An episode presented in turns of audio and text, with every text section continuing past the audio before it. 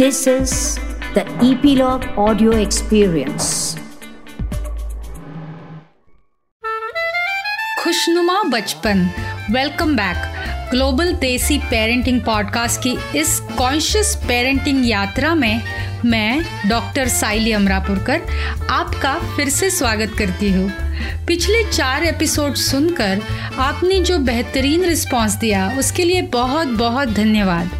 आज का एपिसोड शुरू करने से पहले, एक बार मैं फिर दोहराऊँगी कि ये पॉडकास्ट कॉन्शियस पेरेंटिंग के बारे में है, जहाँ हम बच्चों के आयु के अनुसार अप्रोप्रिएट डेवलपमेंट कैसे हो, आज के ग्लोबल ज़माने में पेरेंटिंग कैसे करें, इस बारे में बात करते हैं। पिछले कुछ एपिसोड्स में हमने सुना कि छः महीने से लेकर तीन साल तक और तीन साल से लेकर छः साल तक बच्चों में स्वतंत्र खेल, यानी इंडिपेंडेंट प्ले कैसे प्रोत्साहित करें, ताकि वो कम से कम समय स्क्रीन के सामने बिताए। उसी के साथ हमने माँ बाप क्या कर सकते हैं? इसके बारे में भी बात की। जैसे बच्चों के सामने अच्छा रोल मॉडल बन के अपना खुद का स्क्रीन टाइम कंट्रोल करना, खाना खाते समय और बेडरूम में टीवी या फ़ोन का उपयोग कम करना वगैरह वगैरह। मुझे आशा है कि आपने इन सब बातों का गौर करके इस यात्रा की शुरुआत कर दी होगी।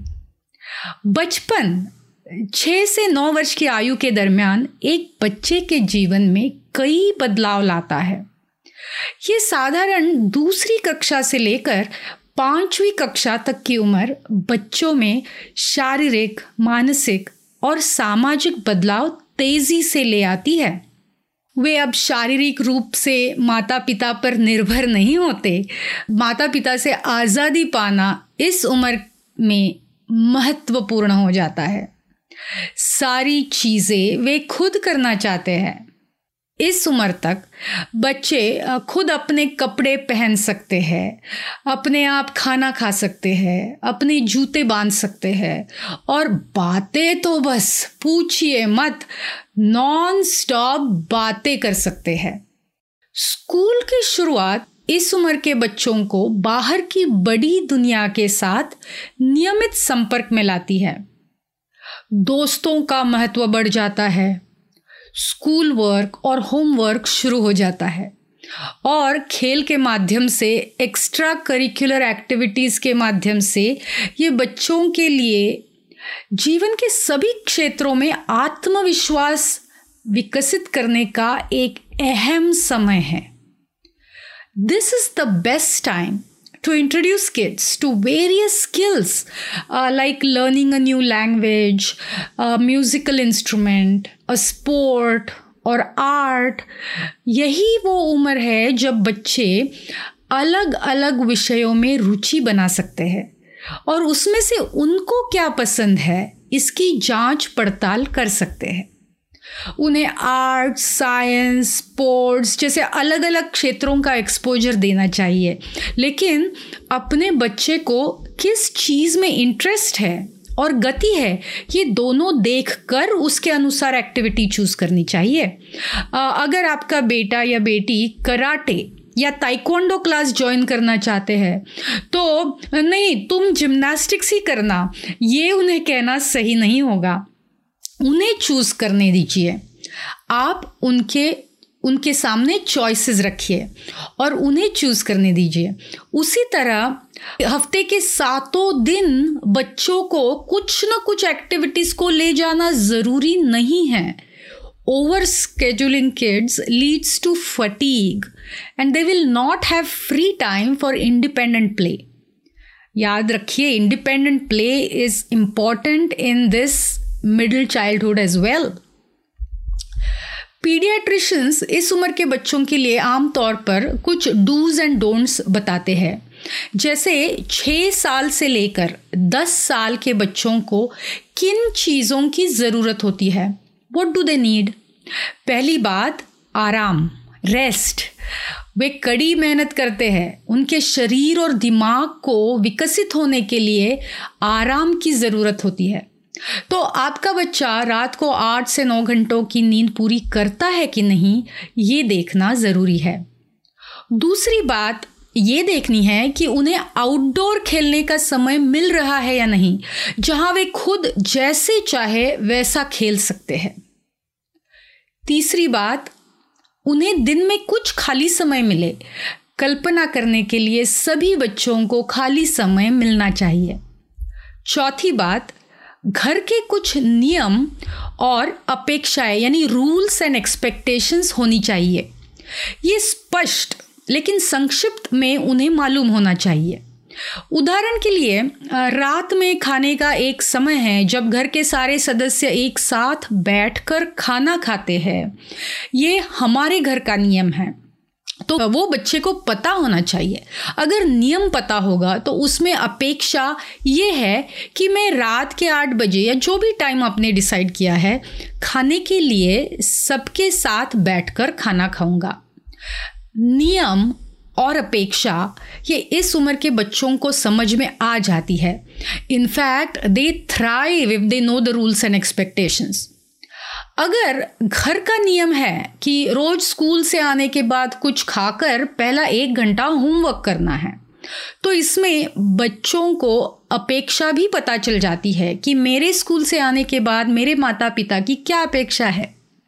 जैसे जैसे बच्चे बड़े हो जाते हैं, ये नियम माता पिता और बच्चों ने साथ बैठकर बनाने की ज़रूरत होती है, ताकि you take into consideration the needs of your kids to इस बारे में स्पष्ट रहे कि क्या व्यवहार ठीक है और क्या ठीक नहीं है।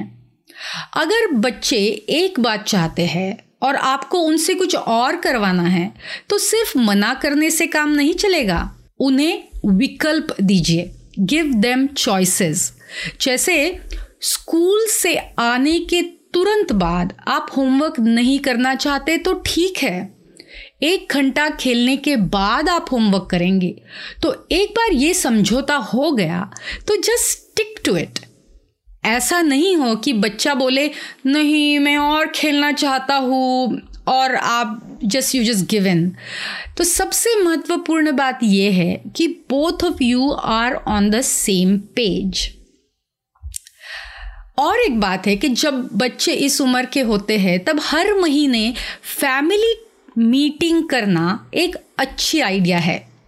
उसमें आप और बच्चे रोज़मर्रा के ऐसे प्रश्नों पर वार्तालाप कर सकते हैं कुछ कुटुंब के नियम बना सकते हैं, अगर किसी को कुछ शिकायतें हैं तो उस पर बात कर सकते हैं प्रॉब्लम सॉल्विंग कर सकते हैं।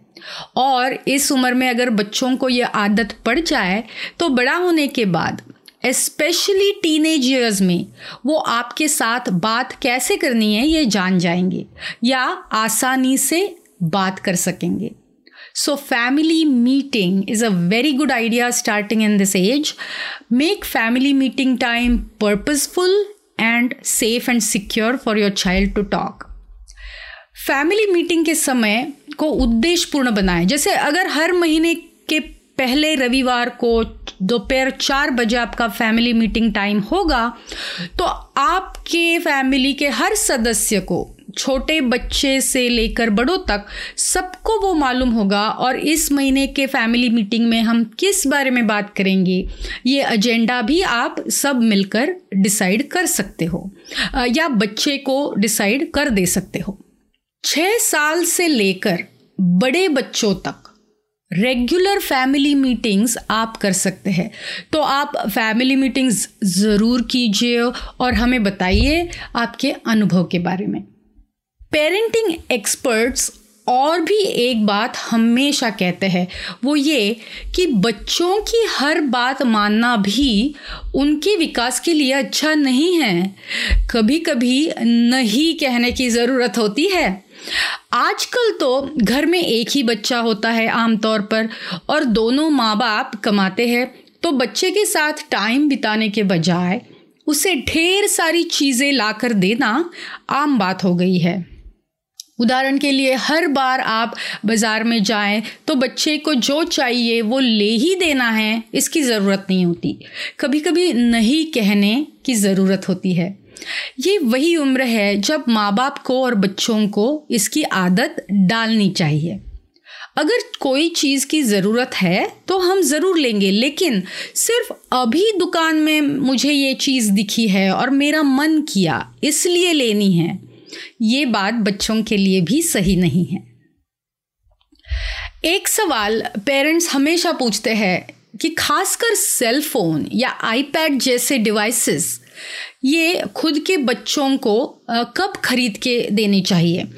जैसे मैंने पहले कुछ एपिसोड्स में कहा कि सेल फ़ोन या स्मार्टफ़ोन ये बच्चों के दिमाग को नज़र रखते हुए बनाए नहीं गए हैं और उनके दिमाग के लिए हानिकारक है। इसलिए बच्चों को खुद के स्मार्टफ़ोन 11 साल की उम्र के पहले नहीं देने चाहिए। इस पॉडकास्ट सुनने वाले एक प्रेक्षक ने सवाल पूछा है आप कहते हैं कि स्क्रीन यूज़ ना करें, लेकिन आजकल इतनी सारी यूज़फुल एजुकेशनल एप्स और वेबसाइट्स वीडियोस वगैरह है, जो बच्चों को सीखने में मदद करती है। तो हम कंप्यूटर या फ़ोन का इस्तेमाल करके बच्चों को सिखा क्यों नहीं सकते? तो ये एक बहुत ही अच्छा सवाल है। Basically you are asking how can we teach kids of this age to use technology, specifically screens, wisely so it is beneficial and not harmful to them, right? अगर आप स्क्रीन को बेबी सिटर जैसा use ना करें तो अच्छी बात है।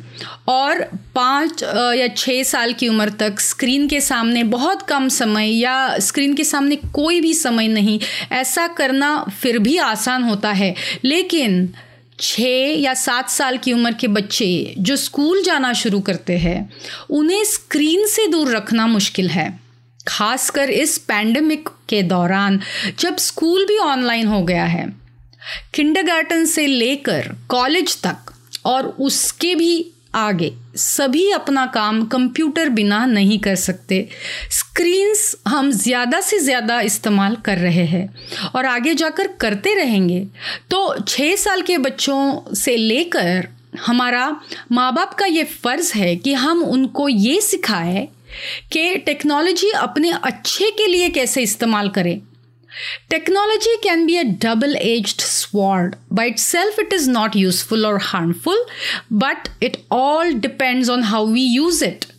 तो देखते हैं स्क्रीन टाइम का हम सकारात्मक उपयोग कैसे कर सकते हैं अगर आप शैक्षणिक एप्स वीडियोस वेबसाइट्स आदि का उपयोग करते हैं जो बच्चों को एक शौक या हॉबी विकसित करने में मदद करे या एक नया स्किल सिखाए, जैसे कोई कला हो, नृत्य, पेंटिंग, नई भाषा, खाना बनाना कंप्यूटर प्रोग्रामिंग, कोई संगीत वाद्य सीखना वगैरह वगैरह। ये सब इस टेक्नोलॉजी का एक सकारात्मक उपयोग है। दूसरा दादा, दादी, चाचा, चाची कजिन्स या दोस्तों को कॉल करके बात करना या जो उन्हें याद करते हैं, उनसे वीडियो कॉल का उपयोग करके कनेक्ट होना, उन्हें उनके सामाजिक कनेक्शन को मज़बूत करने में मदद करता है। ये सारे इस टेक्नोलॉजी के सकारात्मक उपयोग है।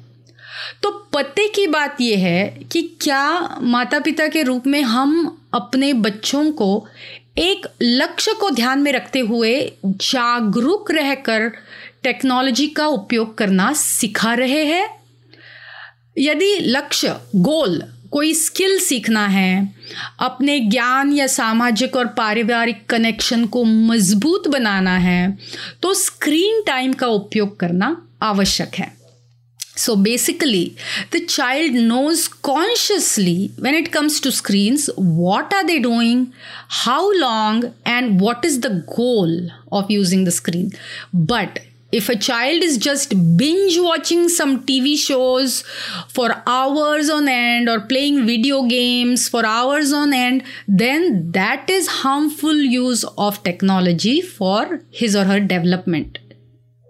पर ये बात सिर्फ बच्चों के लिए नहीं, लेकिन हम बड़ों के लिए भी याद रखने वाली है। छोटे बच्चे को या बड़े बच्चे हो, छोटे बच्चे हो या बड़े बच्चे हो स्क्रीन्स का उपयोग अनजाने में या जान बूझ कर सिर्फ़ अपने आप को विचलित करने या डिस्ट्रैक्ट करने के लिए कई तरीकों से इस्तेमाल हम करते हैं। जैसे परेशान हैं होमवर्क नहीं करना है, या परिवार और दोस्तों के साथ क्वालिटी टाइम बिताने का मन नहीं है या क्योंकि हम अपनी भावनाओं को संभालने में सक्षम नहीं हैं then we all resort to screens अगर हम टीवी फ़ोन या कोई भी स्क्रीन का उपयोग सिर्फ़ उन नकारात्मक भावनाओं को सुन्न करने के लिए कर रहे हैं तो वो स्क्रीन का हानिकारक उपयोग है। आज हम यहीं रुकेंगे, फिर मिलेंगे अगले एपिसोड में। तब तक आप अपने सवाल कमेंट्स हमें ज़रूर भेजिए। अगर आप ग्लोबल देसी पेरेंटिंग के किसी विषय में और जानकारी चाहते हैं तो हमें ज़रूर लिखिए और हम उस पर बात करेंगे। और हाँ आज अपने बच्चों को प्यार भरी झप्पी देना नहीं भूलना। G D P global Desi parenting podcast सुनने के लिए धन्यवाद। याद रखें कि जैसे पेरेंटिंग एक रिश्ता है, वैसे ही हमारा पॉडकास्ट भी आपकी प्रतिक्रिया, टिप्पणी और प्रश्न पर निर्भर है। वो हमें ज़रूर भेजिए और अगले एपिसोड्स में हम उनका जवाब देने की कोशिश करेंगे। ईपीलॉग मीडिया वेबसाइट पर या अपने पसंदीदा पॉडकास्ट स्ट्रीमिंग ऐप पर। जैसे Jio Saavn, Gaana Spotify Google podcast Apple podcast Hubhopper और अन्य किसी पॉडकास्ट ऐप पर ग्लोबल देसी पेरेंटिंग पॉडकास्ट को ज़रूर सब्सक्राइब कीजिए। Thank you